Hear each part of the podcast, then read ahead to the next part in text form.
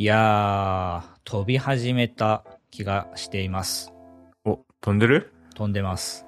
飛んでますか？やっぱりここ1週間ぐらいこう飛んで感じてますね。ああ、最近のあれですか、この春っぽい陽気に誘われて飛んでるあれですか？はい、飛んでるあれですね。飛んでますね、はい、あれであれば飛んでますね。まあ何の話かというと花粉症のシーズンがやってきたと、例年よりもちょっと早いような気はしますが、ちょっと鼻がムズムズし始めたって感じですね。そうですね、僕は2月20日20日の土曜日がすごい暖かかったんで、まあ、妻と一緒に1時間半ぐらいふらっとね散歩して日の光浴びて、うん、いやー気分いいなって言ってたんですけど、うんうん、家帰ってきてからなんか目がかゆくてなんでこんな目かゆいんだろうなって最初は原因不明のなんか眠いのかなとか思ってたんですけど、あーさてはこれって思ってちょっとね、はいはいはい、やや鼻水もちょっと鼻がぐずっとした感じもあって、うん、あ、これ2月だけどさては飛んでるなってなりましたね。1週間ぐらい前に感じました。はいはいはいはい。そうですね、僕も1週間ぐらい前かな、病院に行って、はい、薬をもらってね、そこからも毎日飲んでますね。ああ、もうすでに対処されて、はい、僕今ノーガードなんで結構やばいんですよ。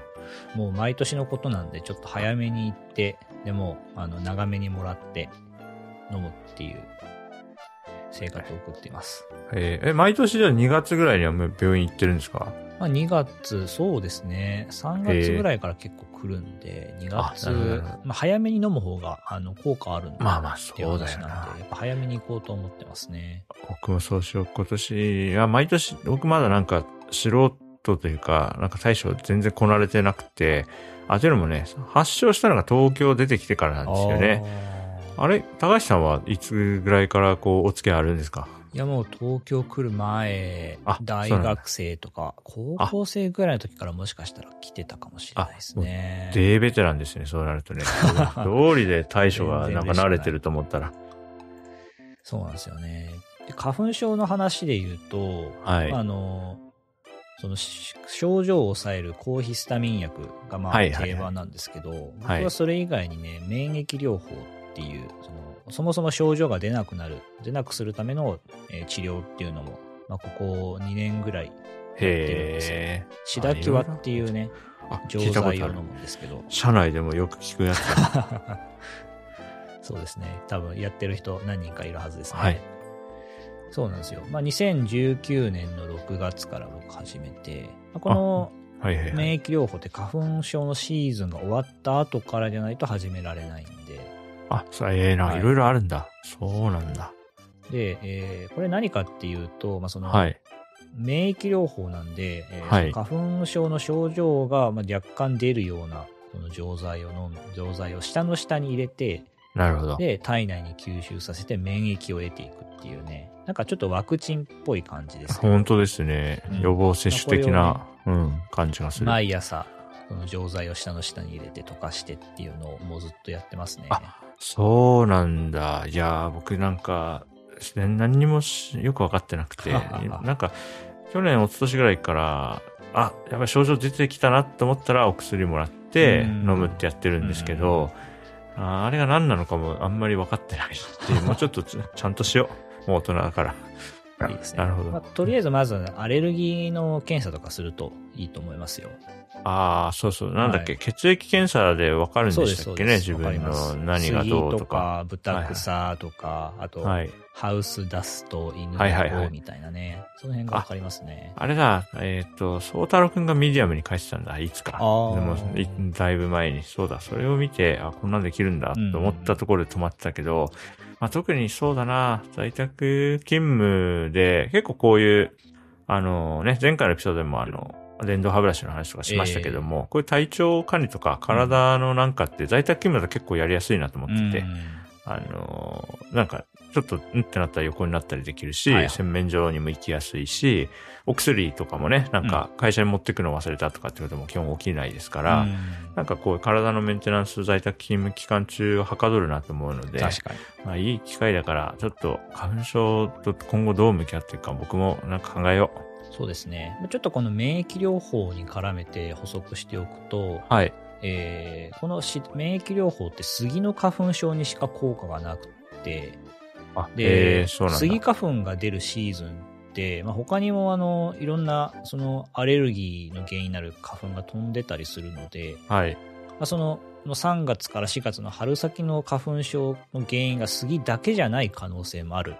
ですよね。なのでスギ花粉の症状が出なくなっても他のその花粉とかの症状で結局症状自体は続くっていうことはあるらしいです。なるほどな。で、僕はそのパターンでもしかしたら解消されないかもしれない。辛いやつじゃないです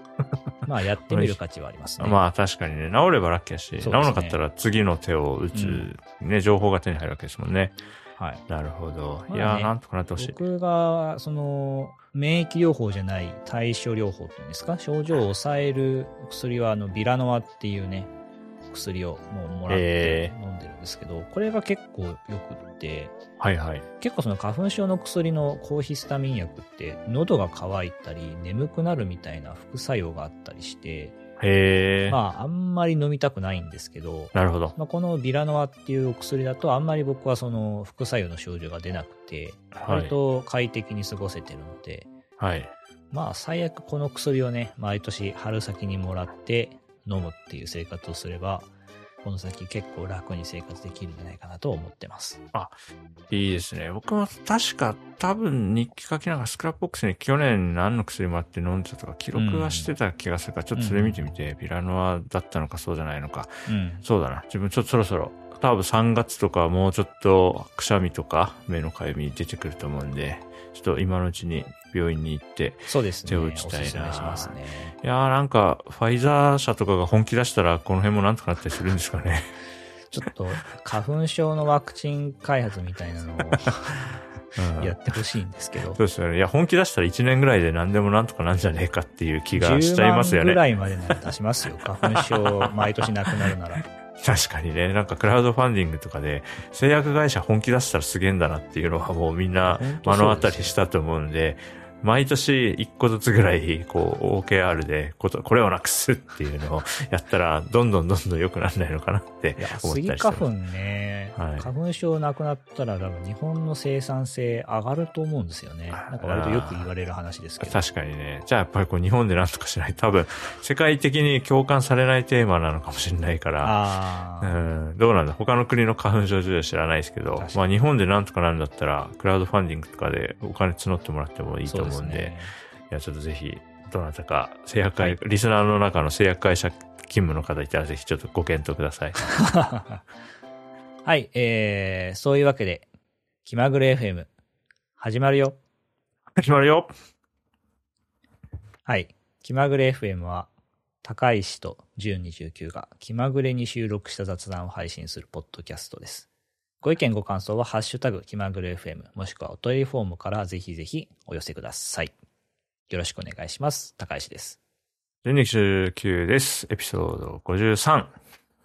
はい、エピソード52に引き続きちょっと変則的な、タイトルコールをしてみています。はい、やっぱり自分たちが一番戸惑ってる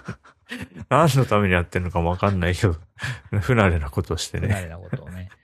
はい、はい、そういうわけで後半はこの前半でね花粉症の治療とか、そういうところでアレルギー検査みたいな話をしたんで、ちょっとそれに近い話をしようと思って、はい、なるほど。最近見たのが遺伝子検査解析サービスというものがあって、ちょっとこれ面白そうだなということで持ってきました。遺伝子検査ね、なんか前にも見たことあるな、なんかこういうのができる遺伝子検査キットみたいなの。でも結局やってないんだよな、やりたいな。僕もね、昔何かでこういう遺伝子検査っていうのを見たけど、やったことはないですね。はい、で、ジーンクエストっていうねサービスを最近ちらっと目にして、ツイッターで、はいはい、ザ・ギルドのねゴー・アンドーさんが、はいはいはい、このジーンクエストの遺伝子検査をこう受けたという話をしていて、それで知ったんですね。はいはい。で、なんかね体質とか健康リスクとか祖先解析とか、はい、結構いろんな項目が分かるということで。このジーンクエスト側のページだと300項目以上の遺伝情報が得られるということなのです。300、じゃあその300項目についてあなたはこうですみたいなのが出るってことか。そうですね。すごいですよね。すごいな、面白そう。で、例えば健康リスクは150項目、ジーンクエストオールっていうプランだと健康リスクは120項目で、はい。で、それが何かというと、例えば、はい、糖尿病、2型の糖尿病とか、はいはいはい、アトピー、花粉症アレルギー性鼻炎、腰痛、肥満、喘息、不眠症、はいはいはい、なんかすごいいろんな、ものが調べられるようです。すごいな、これどういう仕組みなんだろうな、不思議ですよね、全然わかんない、うん、あと例えば体質は215項目で、はいはい、アルコール依存、ニコチン依存、飲酒量、虫歯、身長、うんうん、なんか、はいはい、本当にいろいろ乗り物酔いみたいなのも遺伝情報からわかるんですかね、結構遺伝子で決まる部分も多いんですかね、うん、これ面白いな。パクチーの味の感じ方っていう項目があるやばいっすね。パクチーの味の感じ方って、これは要は美味しいと感じるかそうじゃないと感じるかみたいなことで、それってが遺伝情報で決まってるってことなんですかね。あ、そうなの。なんか酒強い弱いとかはなんかもう割と生まれた時点で結構決まっちゃうのかなと思ってて、でもパクチーで、じゃあタイの人とか調べたら美味しいって感じる人多いとか、そういうことなのかな。そういう、そこで決まってるんですか。なんか味の感じ方は割と後天的なものが大きいイメージがあったんですけどね。そうそう、完全に僕もそのイメージですわ。だから子供の頃から食べてたらなんか普通になるぐらいに思ってました、パクチーは。面白いな。やば。あとはね、これもちょっと面白いな。英単語の読み書き、発音能力みたいな。なんか英語語学言語能力的なこともわかるんですかね。そうなの。英語圏に生まれりゃ別に、まあもちろん喋れるようにはなるんだろうけれども、その違いがあるってことなのか。どうなんだ。がぜん興味が出てきた。なんかまあどのくらいこの項目の結果がその信憑性があるのかっていうのはちょっと判断できないですけど、はい。まあちょっと見てみてみて。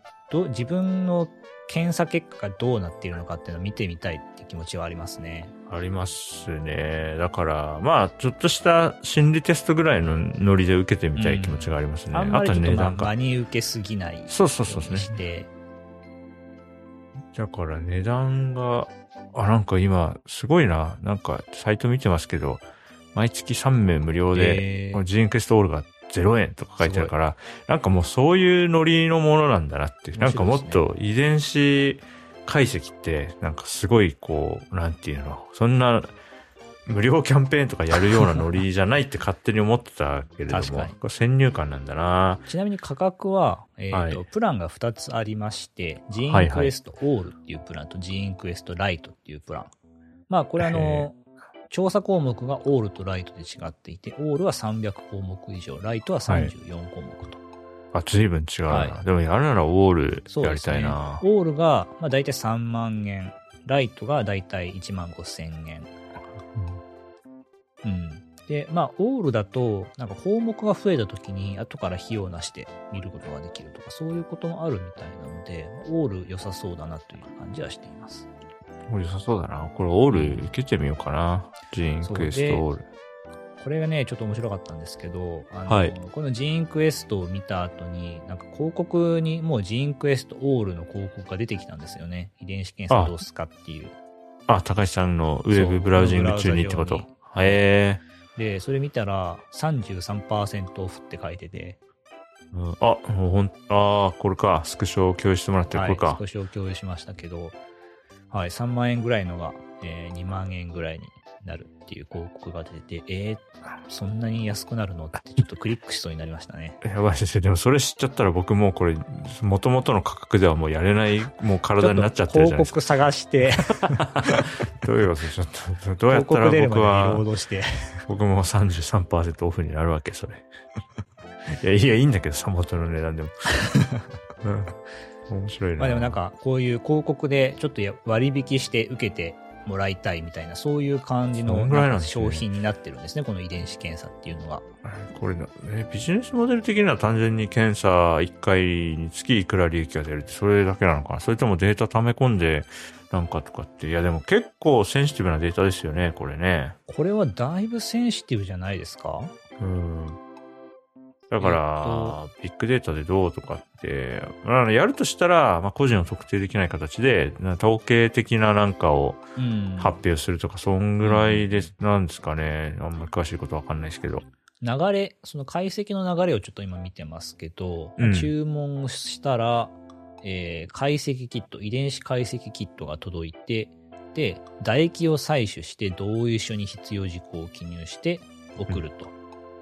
でだいたい遅くても2ヶ月後ぐらいには解析が終わってウェブ上で見られるようになると。だからそういうもののようですね。今なんか楽天の店舗見たら32,780 円税込みって書いてあるから、税込みにしたらこうなるっていうことか。はいはいはいはい。この同意書っていうところにこの検査結果みたいなのがどう使われるかっていうのが書かれているんじゃないかなと思いますけど。そうですね。何かしら同意書を確認事前にできる、素晴らしいですね。いや素晴らしいやそれは。ちょっと文字がいっぱい書いてるんで今読み上げることはできませんが。なるほど。なる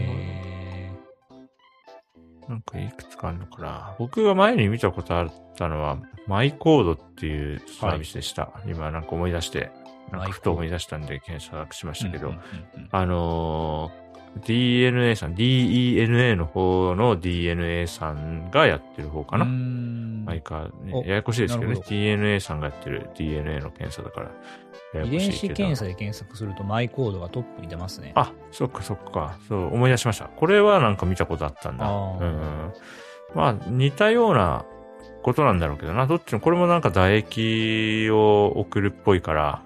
そうですね。似たような感じなんだけど。どっちがどうとかは。ジーンライフ。あるんだ、いろいろ。なんか、どれか一個選んでやってみようかな。結構、いろいろありますね。すごい。DHC も遺伝子検査をやってるみたいです。あ、そうなんだ。いろいろやってんだな。そっかそっか。ちょっと違いがわかんないけど、比較してるサイトとかもあるだろう。こんだけ、もう、ジャンルとしてあるんだったら。その辺を見て、なんか一個やってみるかな。面白いっすね。やってみるってのはありですね。いや、面白い面白い。なんか自分が気づいてない何かに気づくかもしれないし、なんか何か納得できるかもしれないですからね、自分のこれまでの人生を思い出して、あ、そういう遺伝子だったんだってなるかもしれないですからね。僕知りたいのがね、自分のその筋肉のつきやすさみたいなの気になってますね。あ、そうなん、なんかそんなね、ポケモンの個体値みたいな、こいつは強くなるのかみたいな、そういうところを気にしてですね。筋トレするからですか？割と、ベンチプレスみたいな。割とちょっとハードめのトレーニングを割と継続してやってきましたけど、なかなか、劇的になんか体格変わるみたいなことなかったんで。なるほど、なるほど。これは遺伝子とか、その体質、遺伝子経由のその、遺伝子によるその体質なのかなみたいな、ちょっと気になりますよね。でも結果をざっくり二分すると、筋肉すごいつきやすいですって出るか、もう全然つきませんって出るか、どっちかだと思うんですけど、それぞれの結果を受けた時の受け止め方の備えはあるんですか？どうなんですかね。知ってしまうと引き返せないから。だって、これで、いや、あなた、遺伝子的にはめちゃめちゃ筋肉つきますよって言われたら、それはなんか、努力が足りないって言われてるようなことになるのかなと思って。やり方があんまり良くないとか。トレーニングはしてるけど、食べる量が少ないとか、何かしら改善できそうな。なるほど。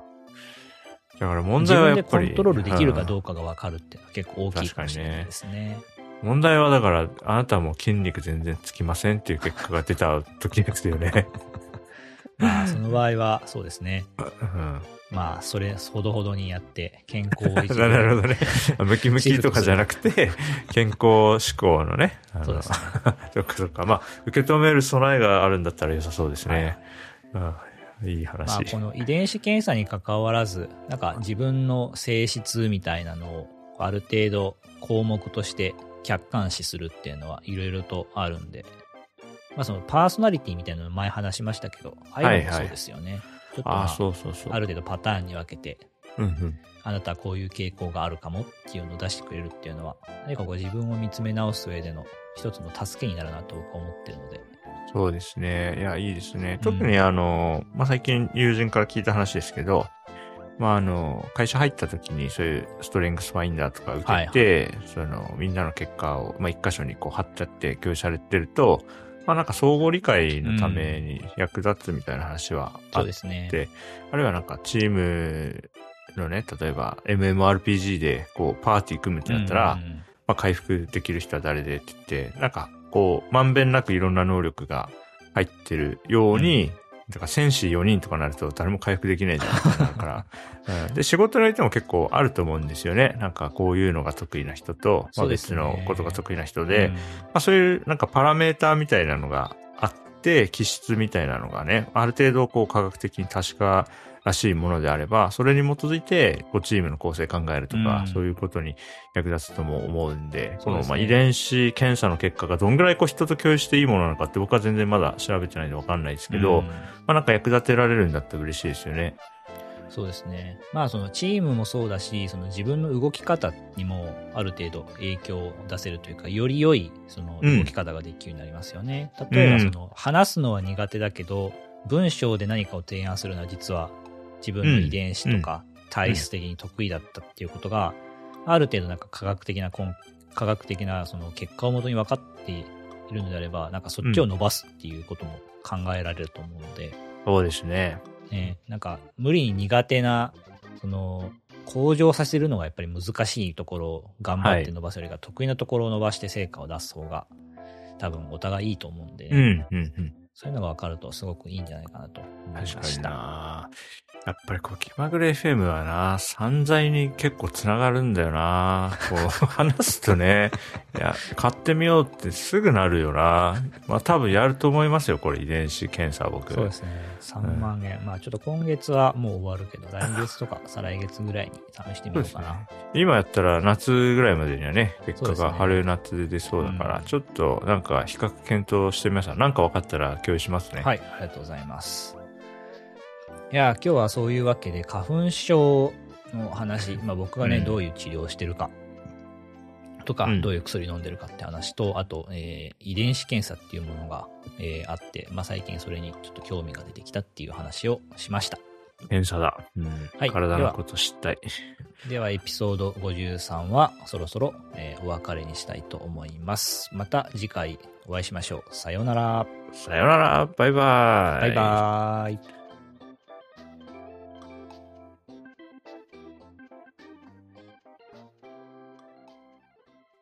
タイトルコールは元に戻るかもしれないですね。そうですね。バイバイ。